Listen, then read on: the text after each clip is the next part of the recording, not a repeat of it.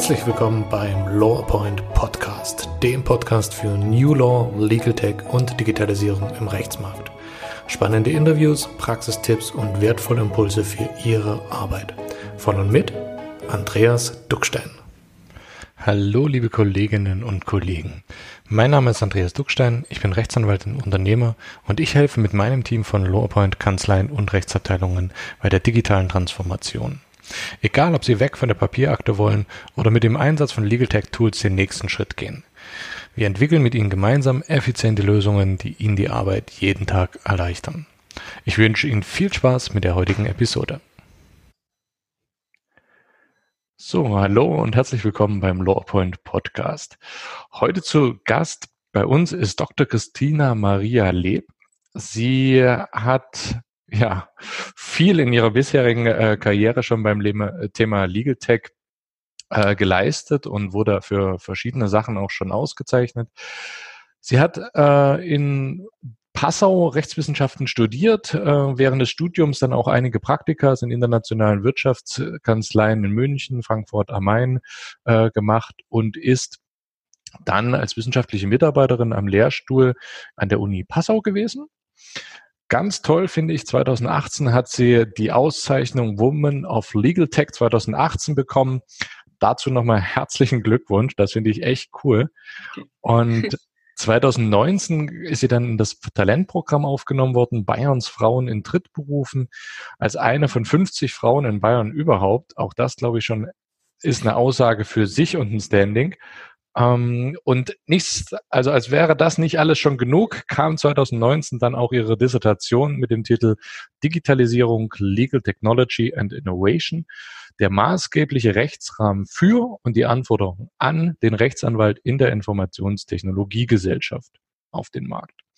Heute ist sie wissenschaftliche Mitarbeiterin bei der Heusen Rechtsanwaltsgesellschaft in München, begleitet dort die Praxisgruppe IT, IP und Medienrecht und hat in verschiedensten Aufsätzen sich mit den Fragen äh, Digitalisierung und Legal Tech auseinandergesetzt. Ich finde es super, dass sie heute hier ist. Es sprengt sozusagen den Rahmen, was ich noch alles erzählen könnte und wollte. Deswegen von meiner Seite herzlich willkommen in unserem Podcast. Ja, herzlichen Dank, lieber Herr Duckstein, für die so freundliche Einführung. Ich freue mich auch von Herzen, dass ich heute dabei sein darf, auch als treue Hörerin Ihres tollen Podcasts. Und ja, freue mich, wie gesagt, auf die kommende Zeit hier. Vielen Dank. Ähm, wie ist es denn dazu gekommen, dass Sie sich so intensiv mit diesem Thema Legal Tech auseinandergesetzt haben und sich da so drauf konzentriert haben? Oh, ähm, tatsächlich auch in gewisser Weise sehr zufällig auch. Ähm, es war so, ich war mein, also bisheriger juristischer Werdegang war sehr zivilrechtlich und auch sehr, ähm, also familienrechtlich geprägt tatsächlich. Also ich war immer im Rahmen der freiwilligen Gerichtsbarkeit tätig. Ich war also insgesamt sieben Jahre lang ähm, Verfahrensbeiständig am Familiengericht für diejenigen, die nicht so viel Familienrecht, insbesondere Kindschaftsrecht machen. Vielleicht noch kurz dazu erzählt, was das denn ist. Also das ist eine Funktion, die man also auch schon vor den Examina ähm, ausüben kann. Das bedeutet also, man ist ähm, Vertreterin, aber nicht äh, rechtliche Vertretung, sondern eben ähm, im Verfahren Vertretung für familiengerichtliche Verfahren und dort ähm, Kinder unter 18, insbesondere in Kindschaftsverfahren und in ähm, Umgangsverfahren insbesondere. Und ähm, ja, das habe ich also sieben Jahre lang gemacht insgesamt und war also, wie gesagt, immer in der ähm, freiwilligen Gerichtsbarkeit unterwegs dort. Und ähm, dann war ich ganz zufällig ähm, im zweiten Semester war es, denke ich, bei ähm, einem Professor am Lehrstuhl, weil mich dann irgendwie die Wissenschaft auch sehr interessiert hat und habe mich interessiert für eine studentische Hilfskraftstätigkeit. Und dann hat er gemeint, ja, das können wir doch machen. Und es war ein sehr medienrechtlich geprägter Lehrstuhl, medienrechtlich aus, aus dem öffentlich-rechtlichen Sektor. Und ähm, so kam ich dann irgendwie zum ersten Mal mit diesen Themen in Berührung, war immer auch schon digital affin, einfach privat und einfach von meiner eigenständigen Arbeit her, ähm, habe ich mir immer auch überlegt, wie kann man die denn schon äh, irgendwie effizienter gestalten. Und äh, so kam dann eins zum anderen. Der Professor, bei dem ich dann ein Semester war, ist, hat dann die Uni gewechselt. Dann äh, bin ich zu einem anderen Lehrstuhl gekommen, der dann auch, ähm, ja, wo sich dann auch alles ganz äh, stark entwickelt hat beim Herrn Professor Heckmann, ähm, der dann auch mein Doktorvater ist und, und war. Und ähm, das dann so alles weiterging mit der ganzen äh, IT-Affinität meinerseits, aber auch dann im IT-Recht. Und dann fand ich das irgendwie auch so spannend, dass man irgendwie über ähm, rechtliche Themen reden kann, ohne dass so eine starke Emotionalität auch dabei ist, wie das natürlich das Familienrecht ganz stark prägt. Und das fand ich ähm, auch sehr sehr schön irgendwo und ähm, habe mir dann gedacht, das kann ich mir schon auch vorstellen. Und ja, 2016, Sie haben es ja so schön schon erwähnt, ähm, war dann eben die Zeit, wo ich begonnen habe, auch mit meinem, ähm, meinen Recherchen auch zur Doktorarbeit und äh, habe dort mein erstes Staatsexamen ja auch abgeschlossen und dann wollte ich dann danach gleich weitermachen. Und äh, das wissen Sie ja auch, ähm, so langsam 2015, aber eben auch 16 kam das ja alles in Deutschland zumindest erst so richtig ins, ins Rollen, was die Legal Tech Bewegung anbelangt. Und ja, dann äh, kam da eins zum anderen. Ja, manchmal ist es verrückt. Ne? Man kommt aus einer ganz anderen Schiene ja, äh, und ja. landet dann auf einmal in so einem sich extrem schnell verändernden ja. Umfeld. Ja, absolut. Und das war auch irgendwie, ähm, ich war auch selbst 2016 noch nicht auf dem Trip, dass ich jetzt Legal Tech mache, um Gottes Willen. Da war auch nochmal eine, eine, eine Zwischenphase. Ich hatte zuerst ein anderes Doktorarbeitsthema eher im insolvenzrechtlichen Bereich ähm, so im Auge, was aber auch schon IT-Bezüge hatte natürlich, sonst wäre es ja ähm, nicht geeignet gewesen. Aber dennoch, ähm, das äh, war dann irgendwie nicht so ergiebig und dann äh, hatte ich dann, weil ich war parallel auch ähm, schon bei der Häuslichen Rechtsanwaltsgesellschaft und ähm, habe dann auch so Aufträge bekommen, also Rechercheaufträge, die so ein bisschen auch in Richtung Legal Tech gingen, RDG sogar und ähm, habe das halt immer irgendwie nach, nebenbei gemacht und habe aber lange nicht also wirklich wochenlang nicht äh, verstanden, dass man die beiden Bereiche kombinieren kann. Und es war halt dann auch so charmant, weil ich war ja immer in der ähm, Kanzlei nebenbei tätig und habe gesehen, wie das aufkommt wie das Thema virulent wird und wie wenig wissenschaftliche Abhandlungen es noch gibt, wirklich tiefgreifende ähm, Abhandlungen und, und, und ähm, Beleuchtungen. Und dann habe ich mir irgendwann gedacht, oh Gott, das ist ja, oder das ist ja perfekt. Also genau das kann man machen. Und äh, ja, genauso kam das dann, wie Sie sagen, total, ähm, total schön, dass sich das so eine Symbiose ergibt. Ja, ich glaube, mit dieser Dissertation haben Sie auch wirklich echt den, den ähm, Nerv der Zeit getroffen. ja, ich war auch ein bisschen, ja. Alle bescheidenheit, so. aber das Thema ist schon echt, also ich habe mir dann zwischendurch auch immer gedacht, oh wow, welch Geschenk, dass ich da ähm, einfach auf diesen Zug da aufspringen durfte. Also es ist für mich ein riesengroßes Geschenk und mir macht es so unfassbar Spaß. Ja, ja, das, das verstehe ich. Also bei uns war das auch ja. so. Ähm, das 2016 ähm, gab es so ein, so ein Schlüsselerlebnis äh, mhm. und dann habe ich gedacht, um Gottes Willen, das ist, hier geht gleich was los und ähm, da, da müssen wir dabei sein. und ja. ähm, das ging dann auch relativ fix. Also, dass so die ersten äh, Messen äh, organisiert sind, die ersten Kongresse stattfanden. Aber klar, so dieser gesamte dogmatische Teil im Hintergrund, ja. das ist halt auch etwas, das ist ja auch heute noch ein Riesenstreitthema. Ja, ähm, klar. Gerade wenn wir jetzt so dieses, ja, dieses RDG ja. im Kopf haben. Ja. Das ist ja. natürlich, da muss halt einfach ein bisschen was noch passieren. Oh ja, Oh ja, und ähm, das ist aber auch dann das nächste. Ne? Also meine Arbeit, ähm, ich habe sie dann noch aktualisiert auf Rechtsstand Mai. Ähm, da könnte ich seither, wenn ich das äh, aktualisieren müsste, da würde ich, würde ich eine Zeit lang sitzen. Also das mhm. ist dann mhm. natürlich auch der Punkt, dass man nicht lang ähm, immer die äh, absolut aktuellste ähm, ja, also Auffassungen und alles, was an Literatur gibt und, ähm, und tatsächlichen Entwicklungen auch da und Rechtsprechung mittlerweile ja auch mit inzwischen ähm, einbauen kann. Ja, das, äh, das war auch am Ende sehr herausfordernd, um das nochmal in der Fußnote zu sagen, wenn da jede Woche so unfassbar viel passiert. Ähm, ja, da hat mein Umfeld nicht so viel von mir in der Zeit, aber ich glaube, das ist auch normal. Ja, das ist immer, gerade wenn so ein brandaktuelles Thema ist, ja. die Gefahr, ja. dass man dann überholt wird durch oh, irgendwas. Ja. Äh, durch eine Entscheidung oder durch äh, einfach faktische Sachen. Ja, ja. Da, da war dann jetzt weiß ich nicht, ob auch irgendwie Doktoranden oder äh, solche, die es werden wollen, zuhören. Ähm, vielleicht auch so noch ein kleiner Tipp von mir. Ich habe es dann so gelöst, dass ich einfach auch einen breiteren Ansatz gewählt habe hätte ich jetzt wirklich nur mich auf äh, zum Beispiel die, die nicht anwaltlichen Dienstleister fokussiert und auf die RDG-Thematiker, dann ist es schon schwierig, weil du ja auch nie weißt, ähm, das, also ist ja auch grundsätzlich nicht so schlimm, aber es ist ja auch nicht so schön, wenn eine Woche vorher jemand anders ähm, das, die gleiche Fragestellung sozusagen behandelt hat. Und, und da ist es halt schöner, dann oder einfacher auch für einen selbst so einen breiteren Ansatz zu wählen. Und ich habe zum Beispiel ja auch in meiner Arbeit zum Beispiel die komplette, ähm, die komplette Außendarstellung und, und den Werbebereich der Anwaltschaft mir ähm, vor dem Blickwinkel ähm, ja, der juristischen Determination sozusagen angeschaut. Und sowas ist natürlich dadurch, dass, dass es einfach breiter ist, ähm, dann auch langlebiger, sage ich jetzt mal. Hm. Genau. Ja.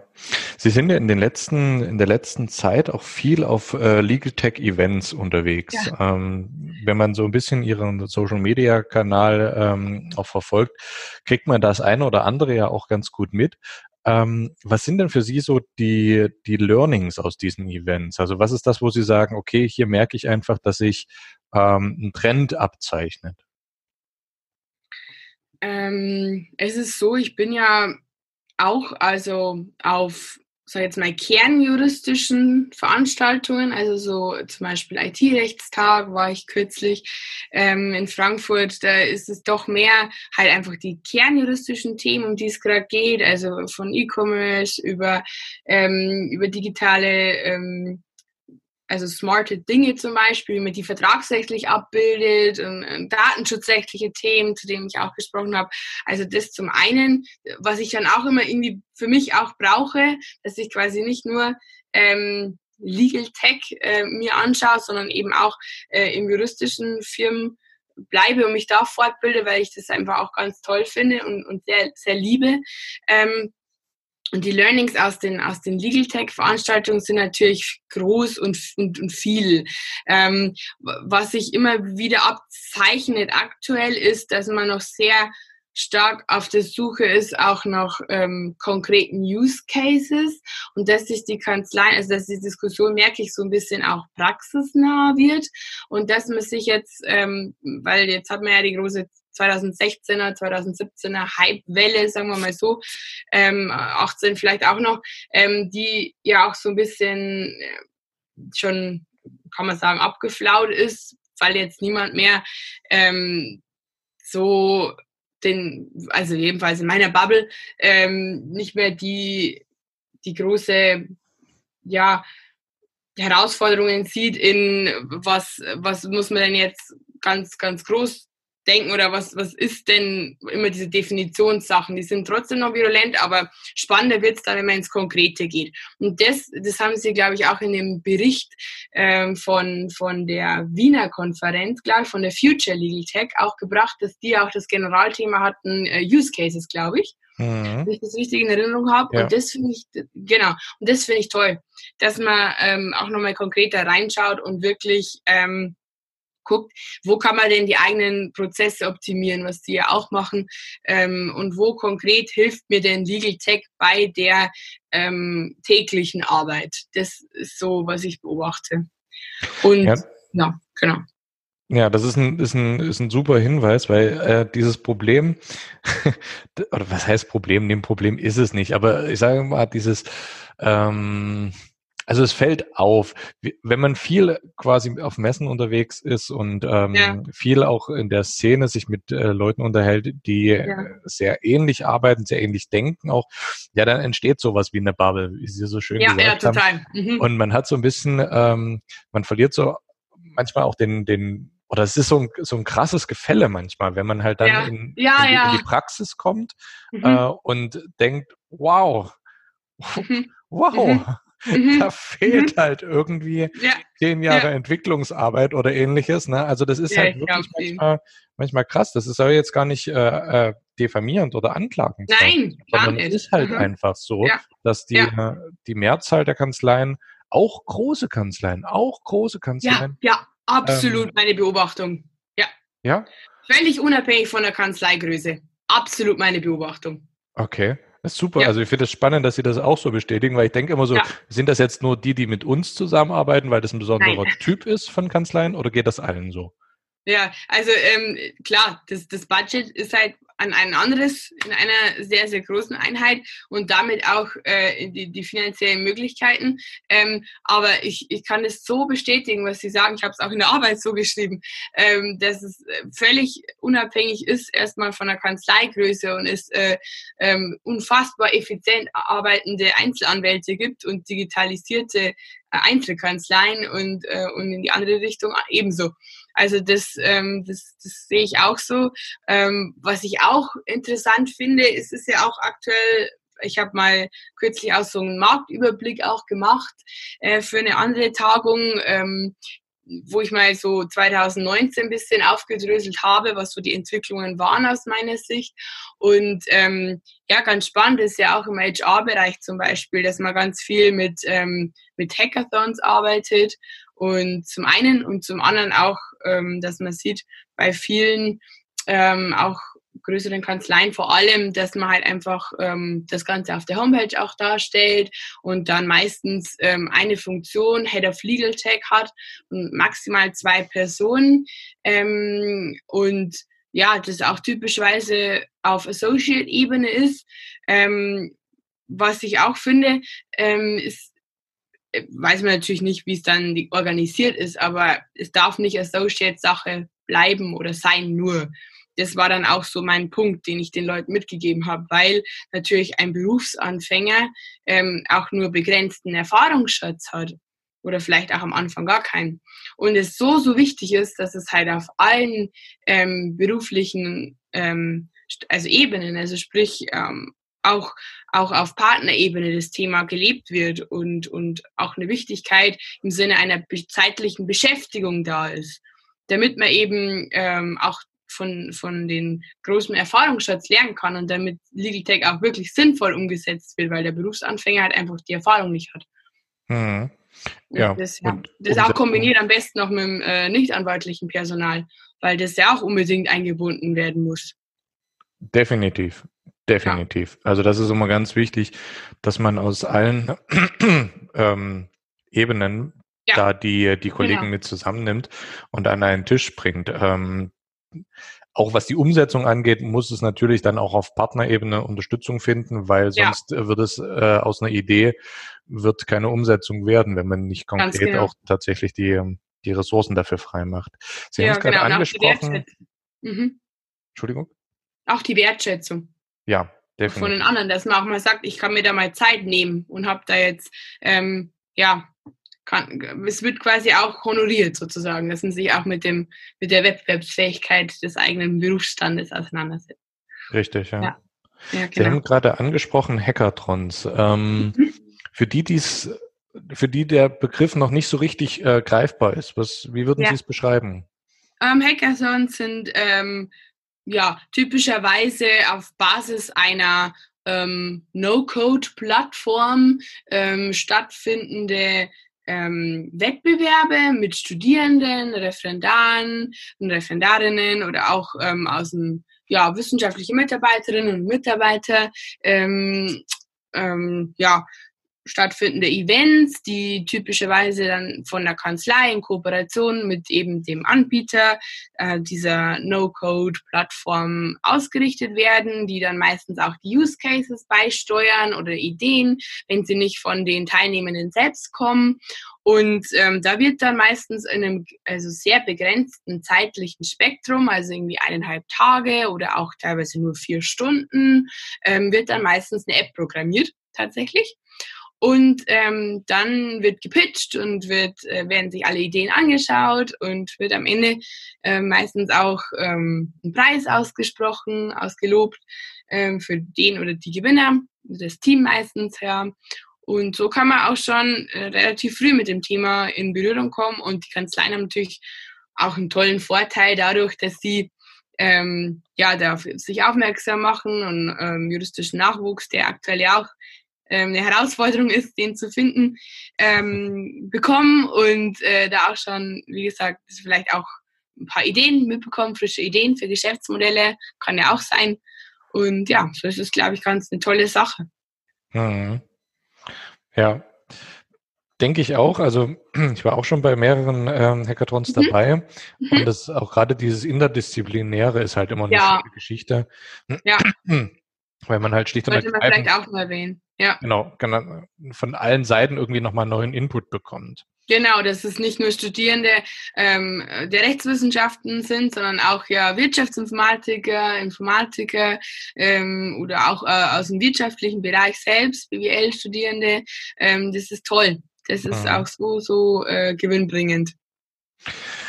Wo sehen Sie denn so im Moment die Herausforderungen für kan Kanzleien oder auch äh, für die Menschen, insbesondere die in den Kanzleien arbeiten, wenn es eben um dieses Thema Digitalisierung und Legal Tech geht? Ich glaube, die Kernherausforderung ist wirklich auch dieses Change Management, dass man einfach sagt, wie kriegt man es denn hin, dass wirklich ähm, alle abgeholt werden und alle an einen Strang ziehen. Ich glaube, das ist eine der, der größten Herausforderungen, dass man wirklich sagt, ähm, ja, wie kriege ich das hin, wie wir ja schon jetzt auch besprochen haben und herausgearbeitet haben in unserem Gespräch, dass einfach das so essentiell ist, dass eben äh, völlig unabhängig von der Seniorität und ähm, von der konkreten Aufgabe in der Kanzlei, das einfach ähm, ja, ein Thema ist und, und berücksichtigt wird und auch ohne Angst angegangen wird, sondern auf die Chancen geblickt wird und auf die Vorteile, die damit einhergehen. Und ähm, ja, ich glaube, das ist, das ist wirklich eines der zentralen Dinge, ähm, die man berücksichtigen muss. Was dann Untersuchungen auch wieder sagen, dass man aber auch nicht mit dem äh, vorhandenen Personal ähm, das Ganze so umsetzen kann, dass es ähm, ja gewinnbringend ist. Also es gibt Studien dazu. Sie haben es ja auch, glaube ich, im Podcast vorgestellt vom ACK äh, in Köln, dass dort, das, ähm, dass dort ja auch Studien vorgestellt wurden und da war, glaube ich, die dabei. Ähm, und die Sache ist die, dass halt die Interdisziplinarität fordert, dass wir eben auch nicht-Juristen in der Kanzlei haben, die zunehmend einfach ganz wichtige Aufgaben übernehmen. Und da ist es natürlich die Herausforderung, die, die Leute auch zu bekommen. Ist klar. Also ähm, ein Legal Engineer oder ein Legal Designer, ähm, die glaube ich, die haben aktuell äh, unfassbar gute Berufschancen. Und ähm, da glaube ich, ist es auch eine Herausforderung, dass man zum einen das bestehende Personal natürlich ähm, future ready macht oder wie man es auch immer nennt und ähm, schaut, dass die alle an einen Strang ziehen zum einen und zum anderen ähm, auch vielleicht ähm, ja, schaut, ob man nicht Leute mit reinholen sollte, um auch wirklich Interdisziplinarität zu leben. Hm. Das, das sehe ich ganz genauso. Ähm, was nur so meine persönliche ähm, Erfahrung gezeigt hat, ist, dass das für viele Kanzleien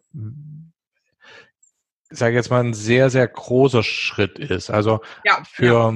Einheiten, die, keine Ahnung, zwischen 10 und 20 äh, Berufsträgern haben, ist es äh, sicherlich verkraftbarer, mhm. eine mhm. Stelle zu schaffen, die jetzt nicht äh, in der Wertschöpfungskette unmittelbar äh, Ertrag bringt, sondern eher ja. mittelbar Betrag, ähm, mhm. den, den Fortschritt der Kanzlei darstellt. Und für Kanzleien, mhm. die eben so, ja, was halt die meisten Kanzleien in Deutschland noch sind, also so zwischen drei und sechs Berufsträgern, ähm, ja, ja. für die ist das halt echt, echt eine Hausnummer, ähm, so dieses Personal mitzunehmen auf dieser Reise. Und äh, auf der anderen Seite eben auch ja, vielleicht sich nicht unbedingt jemanden unmittelbar ins Haus zu holen, aber dann zumindest einen externen, äh, der ja, regelmäßig mal mit drauf guckt und ja, genau. Aber das ist ein Umdenken, ne? Das sowas ja, ja, gab es halt genau. nicht vorher, ne? Ja, ja ganz genau. Ähm, ich bin ja in der Hinsicht vielleicht auch ein bisschen ähm, auch biased und oder verwöhnt, weil wir ähm, so knapp über 100 Berufsträger haben bei Heusten. Ähm, und äh, das natürlich dann in der Hinsicht einfacher ist, aber Umdenken ist genauso erforderlich. Und ähm, ja, ich bin ja auch in einer privilegierten Lage, dass, dass, dass, äh, ja, dass ich da sehr, sehr offene Türen immer einrenne und das auch ein großes Geschenk ist. Aber ich kann das total nachvollziehen, was Sie sagen. Also gerade bei so, so kleinen und kleinsten Einheiten, das ist ähm, sehr, sehr schwierig, vor allem weil ja einfach das Tagesgeschäft auch da ist und es ja auch schön ist, dass es da ist, aber einen so bindet. Und ich habe ja auch das große, ähm, den großen Vorteil, dass ich ja einfach auch ähm, noch nicht im Tagesgeschäft so stark bin, sondern halt zuarbeiten darf, weil ich ja auch noch, ähm, noch nicht das zweite Staatsexamen absolviert habe und deswegen ja auch noch einen sehr begrenzten eigenen Aufgabenkreis habe und dadurch auch die Zeit, äh, mich solchen Sachen zu widmen widmen. Also das, ähm, das muss ja. man absolut nachvollziehen. Ja. ja, ich denke halt, aber wie gesagt, das ist nur meine, meine persönliche Meinung. Ähm, ich denke, das wird halt der Gamechanger für, für die nächsten Jahre sein. Also die Kanzleien, ja. die an der Stelle ähm, versuchen halt sozusagen die alten Strukturen beizubehalten. Mhm. Die, ja, also Prognosen sind immer so eine Sache, aber ich glaube, die wird es in, in absehbarer Zeit auch nicht mehr mit wirklichem Gewicht auf dem Markt geben. Ja, da teile ich Ihre Einschätzung. Ja. Und was ich auch feststelle, ist, dass gerade diese Entwicklung jetzt Digitalisierung es natürlich A unterstützt, B aber manchmal eben auch herausfordert, dass es ähm, Zusammenschlüsse gibt. Also dass größere mhm. Einheiten mhm. entstehen und mhm. Kanzleien äh, auch überregional sich äh, zusammentun. Was ich ja. persönlich sehr gut finde, weil der, der Vorteil für die Mandanten steigt ähm, bis zu dem Grad, wo es dann halt wirklich äh, Richtung äh, Großkanzlei geht. Das ist noch ja. eine andere Schiene. Das ist aber ja, auch von der Ausrichtung her der Kanzlei eine andere Schiene. Freilich, für Nutzer hat es Vorteile. Ähm, für die eigene Arbeitsweise ist natürlich ähm, unterschiedlich. Ne? Also gerade in so einer kleinen und kleinsten Einheit kann ich mir vorstellen, dass wahrscheinlich auch ähm, das Aufgabenspektrum breiter sein wird. Jedenfalls ähm, sehe ich das so, ähm, was ich so erlebe im Umfeld, dass es, äh, dass mir Leute sagen, ja, ich möchte aber nicht nur XY bearbeiten oder nicht nur das und das Rechtsgebiet machen. Das ist natürlich dann die Frage. Ja. Ähm, ob das dann weiterhin auch geht und ähm, ist ja auch eine persönliche Einstellungssache, ob, ob wie man das am besten äh, hinkriegen kann. Aber ich denke auch, dass ein Zusammenschluss natürlich in der Hinsicht sehr, sehr intelligent ist, klar. Mhm. Was würden Sie sich denn so von dem Rechtsmarkt oder auch von den Anwälten heute und in Zukunft wünschen? Ja, von den Anwälten als ähm, als Nachwuchs jetzt mal gesprochen, ja, also ähm, ist natürlich Flexibilität, auch was New Work auch anbelangt, ähm, für den Nachwuchs eine tolle Sache und auch Sachen, die, ähm, die einfach sehr honoriert werden. Ich kann ja nur von mir sprechen, aber ich ähm, weiß es auch in meinem persönlichen Umfeld, dass es ebenso ist, dass es halt ähm, toll ist, wenn man zum Beispiel eben sagt, ja, ähm, ich habe die und den Biorhythmus und im Rahmen der Möglichkeit natürlich, ja, und wenn man keine externen Termine hat, kann, kann man das so legen oder auch was Homeoffice anbelangt. Ich bin seit, ähm, also seit ich in der Kanzlei bin, ist in München und ich habe in Passau studiert und ich wohne auch noch in Passau. Ähm, das, das ist also komplett äh, alles immer ähm, im Homeoffice geschehen und ich äh, reise nach München, wenn eben Termine sind, aber ansonsten bin ich quasi komplett zeit- und ortsunabhängig. Und das ist einfach unfassbar toll, weil es einen so viel Gestaltungsspielraum ermöglicht und ähm, einfach den eigenen, äh, ja, also wenn man selber merkt, wo man selber sehr effizient ist. Ich bin jemand, der ähm, ja, zeitlich nach hinten verlagert, sehr produktiv ist. Ähm, und wenn es halt auch geht und akzeptiert wird, dann finde ich das toll. Das also zum einen diese zeitliche und örtliche Flexibilität im Rahmen der Möglichkeiten, die, die ist toll, wenn sie gelebt werden kann. Ähm, das andere, was, was den Rechtsmarkt anbelangt, ähm, insgesamt, das haben auch schon viele bei Ihnen im Podcast völlig zu Recht gesagt, aus meiner Sicht ist einfach das Mindset. Einfach die Offenheit die, dieses sich nicht verschließen und dieses Offensein für Veränderung, was unfassbar herausfordernd ist und ähm, was auch, also ne, auch für mich natürlich komplett äh, ähm, ja auch, auch eine Herausforderung ist, aber ähm, und was trotzdem, glaube ich, einfach auch die Schlüssel Qualifikation der Zukunft, wenn man so will, was, glaube ich, die sein wird. Also dieses Offensein. Und vielleicht daneben auch noch eine gewisse, hm, wie soll ich es nennen, dass man einfach auch kritisch bleibt, was zum Beispiel von der Technik kommt. Ich mache es mal ein Beispiel fest, dass man jetzt, ähm, gut, also Recherchedatenbanken haben wir jetzt nicht seit gestern erst, aber es ist auch so, ähm, man gibt was ein und ähm, äh, unterzieht das nochmal so einem Plausibilitätstest, ja. Also wenn man jetzt sieht, welche Entscheidungen mir zum Beispiel zu einem Problem ähm, auftauchen in, in der Suchleiste, dann schaue ich das an und, und, und bewerte das und schaue aber vielleicht auch nochmal äh, über allgemeine Suchmaschinen, schaue auch nochmal eine andere Datenbank rein, ähm, dass man einfach trotzdem auch kritisch bleibt, was quasi ein technisches Ergebnis anbelangt. Ich glaube, das ist auch wichtig. Das ähm, höre ich noch nicht so häufig, aber ich glaube, das ist auch ein wichtiger Punkt. Hm. Spannend. Spannend, dass Sie das so sagen. Ja. Ja. Ähm, ist, da, da, trifft sich natürlich auch ein bisschen so die Diskussion, ähm, inwieweit kann ich denn dem, was der ja, der, der, die App oder der Generator ausspuckt, dann auch tatsächlich ähm, verwursten und wenn das ja. ähm, falsch ist, wer haftet ja. denn dafür? Das ja, ist auch eine ganz klar. spannende Geschichte, ehrlich gesagt. Ja, klar, klar, wenn wir jetzt im, im, im Verbraucherbereich vielleicht auch sind, genau. Ähm, aber ich meinte jetzt auch wirklich speziell für Anwälte, dass die auch wirklich ihre technischen Hilfsmittel quasi ähm, auch immer noch mit einem gewissen kritischen Blick bedienen. Ja. Aber ja, genau, das andere ist auch ein wahnsinnig wichtiger und spannender Punkt. Ja. Ich würde gerne mit Ihnen mal zu unseren Quickshots kommen. Äh, das sind so mhm. fünf Fragen, fünf Antworten. Ich gebe den mhm. Anfang des Satzes vor und ähm, Sie äh, finalisieren, ohne lange drüber nachzudenken. Alles klar, ich gebe mein Bestes. Digitalisierung ist nicht mehr wegzukriegen und bietet sehr viele Chancen und Vorteile in vielen Bereichen. Anwälte sollten? Stets offen gegenüber Veränderungen bleiben und auch einen kritischen Blick nicht verlieren.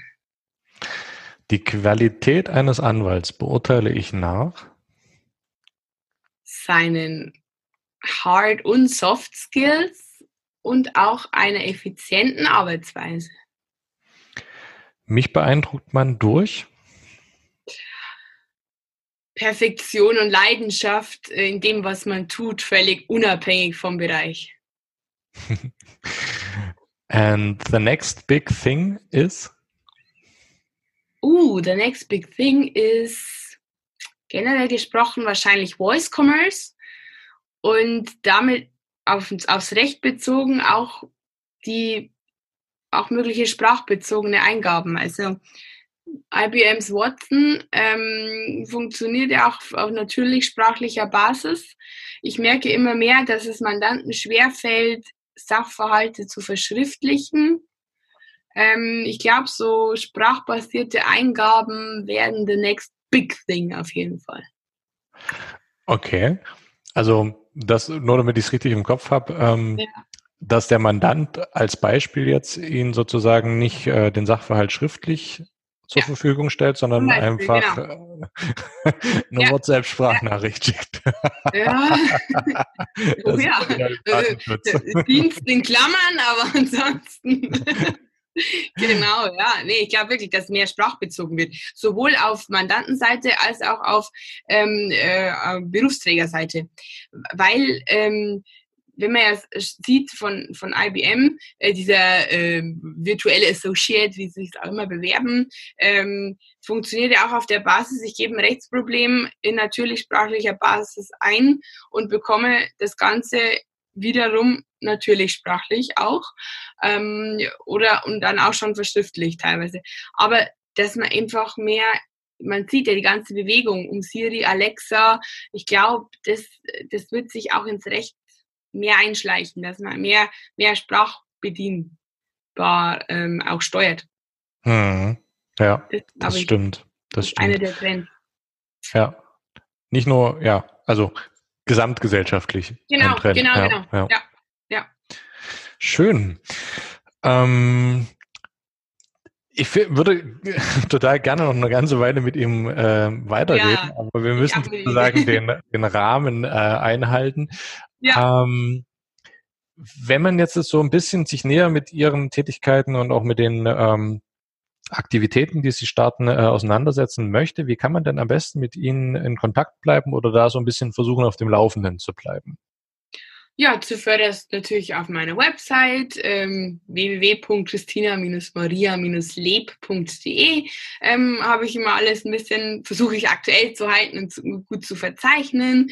Ähm, da ist ja auch ein Kontaktformular und da findet man auch ähm, alle anderen Kontaktangaben. Ähm, auf Social Media bin ich, ähm, auf LinkedIn, auf Xing und auch auf Twitter unter dem Namen Lawfluencerin. Ähm, da kann man auf jeden Fall mich kontaktieren. Und ja, würde mich sehr freuen über Nachrichten. Das fand ich übrigens einen ganz äh, coolen und eingängigen äh, Nickname. Dankeschön. Lawfluencer. Danke. Das, da dachte ich so, Mensch, dass da noch keiner vorher drauf gekommen ist. Ja, ist ja Mensch, cool. ne? Ich habe mich auch sehr, sehr gefreut. Es war wirklich tatsächlich so eine äh, so ein ganz spontaner Einfall bei mir mal wieder, irgendwie ganz spät, wie es immer so ist, irgendwie bei mir. Und ähm, ist mir das in den Sinn gekommen, habe sofort nachgeguckt, ob das schon jemand hat. Und äh, ja, war nicht der Fall und habe es dann gleich ähm, bei Twitter und auch bei Instagram als, äh, als Nickname. Und ja, danke für das schöne Feedback. Das freut mich natürlich. Und äh, ja, ich habe da ja auch schon eine Marke damit mittlerweile. ja. Eine, eine, Anmeldung gemacht, ja. Ah ja, okay. Das ist natürlich cool. Ja, es ist schön. Sehr schön. Dann von meiner Seite aus herzlichen Dank für das wundervolle Interview. Ähm, ich wünsche Ihnen weiterhin ganz, ganz viel Spaß in diesem Bereich Legal Tech und den ganzen Sachen, die damit in Zusammenhang stehen. Und ich bin mir sehr, sehr sicher, dass wir von Ihnen in der Zukunft auch noch ganz viel hören werden. Ganz herzlichen Dank, lieber Herr Duckstein. Es war mir eine große Ehre, ähm, im Podcast dabei sein zu dürfen. Es hat mir auch sehr, sehr, sehr viel Spaß gebracht. Auch für Sie alles Liebe. Dankeschön. Tschüss. Danke. Tschüss. Liebe Kollegen, ich freue mich, wenn Ihnen diese heutige Episode gefallen hat.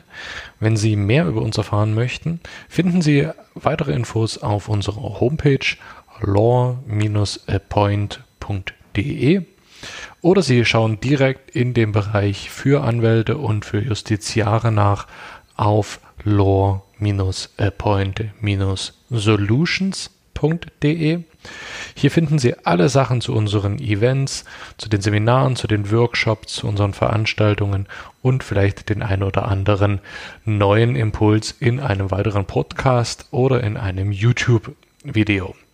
Ich freue mich, bald wieder von Ihnen zu hören. Beste Grüße, Ihr Andreas Duckstein.